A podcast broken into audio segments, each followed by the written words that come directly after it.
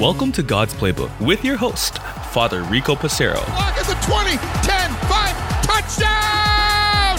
Touchdown! Let's play ball. Holy Days of Obligation. What is this all about? Friends, welcome back to God's Playbook. Throughout the church year, the church gives us certain days that are holy days of obligation, which means we are required to go to church on these days to give praise and worship of God. In Canada, it's very easy to recognize that there are only two holy days of obligation, and they take place within a week apart from each other. Whereas in other parts of the world, like the United States, they may have more holy days of obligation. So let's unpack this and explain why there are some differences. So, the church is global, friends. We know that. There is an area and covering each part of the world that is governed by a particular bishop, which we call a diocese. And every country is then broken up into what's called a conference of bishops. Living here in Canada, our conference is called the Canadian Conference of Catholic Bishops. Those south of the border are part of what's called the United States Conference of Catholic Bishops. If you live in another part of the world, you can get a sense that it is the nation, and then it's called the Conference of Bishops. Here on the Canadian side, the CCCB, which is the acronym for the Canadian Conference of Catholic Bishops, have decided over the years that holy days and feast days are to be celebrated, that the faithful are to remember. And so every Sunday is a holy day of obligation in the sense of fulfilling the third commandment of honoring the Lord's day and keeping it holy.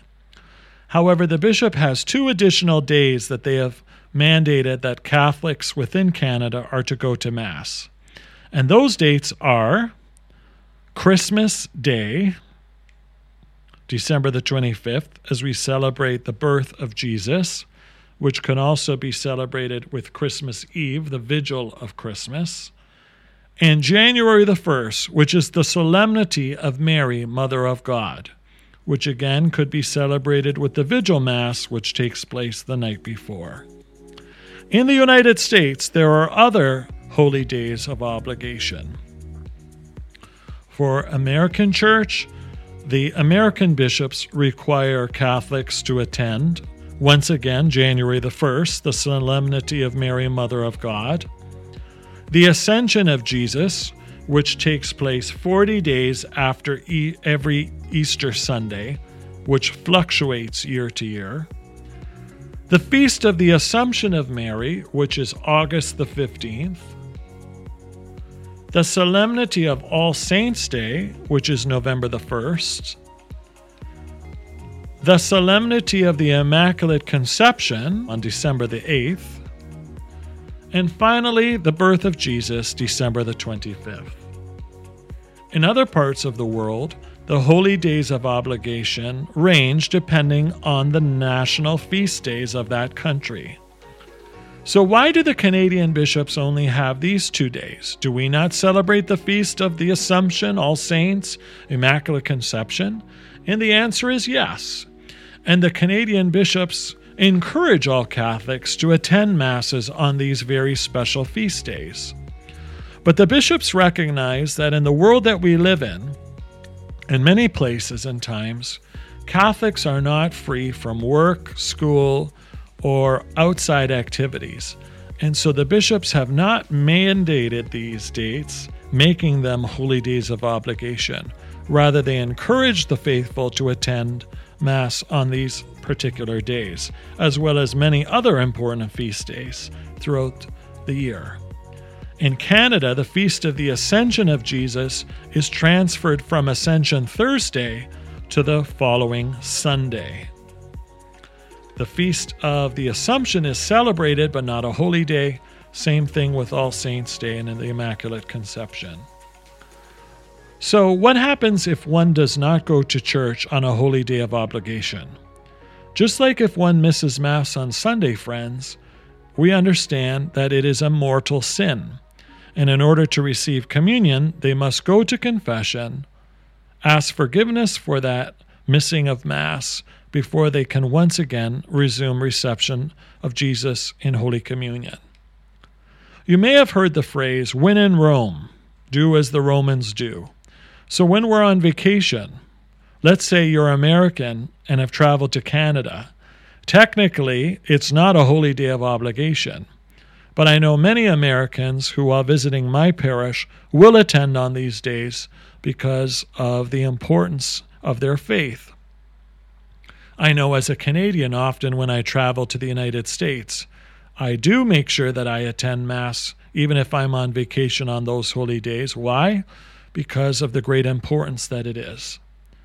But as I say, friends, we shouldn't just do this out of duty. We shouldn't go to Mass because we just don't want a mortal sin on our soul, though, of course, that should be avoided at all costs.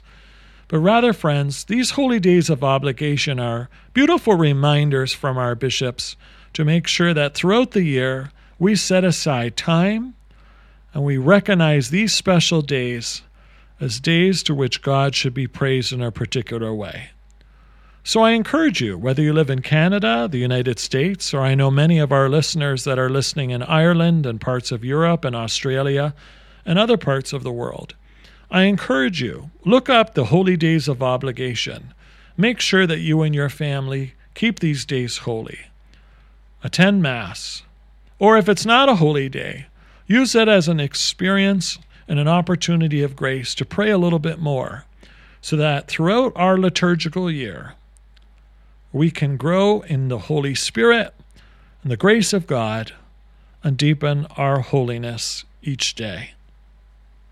Lord, thank you for the gift of our year. Thank you for the gift of these special feasts and solemnities that we celebrate in memory of you. For God's Playbook friends, I'm Father Rico. God loves you, and so do I.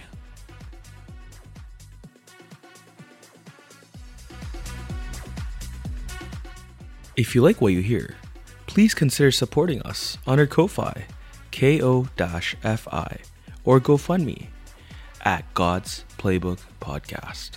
Thanks, and God bless.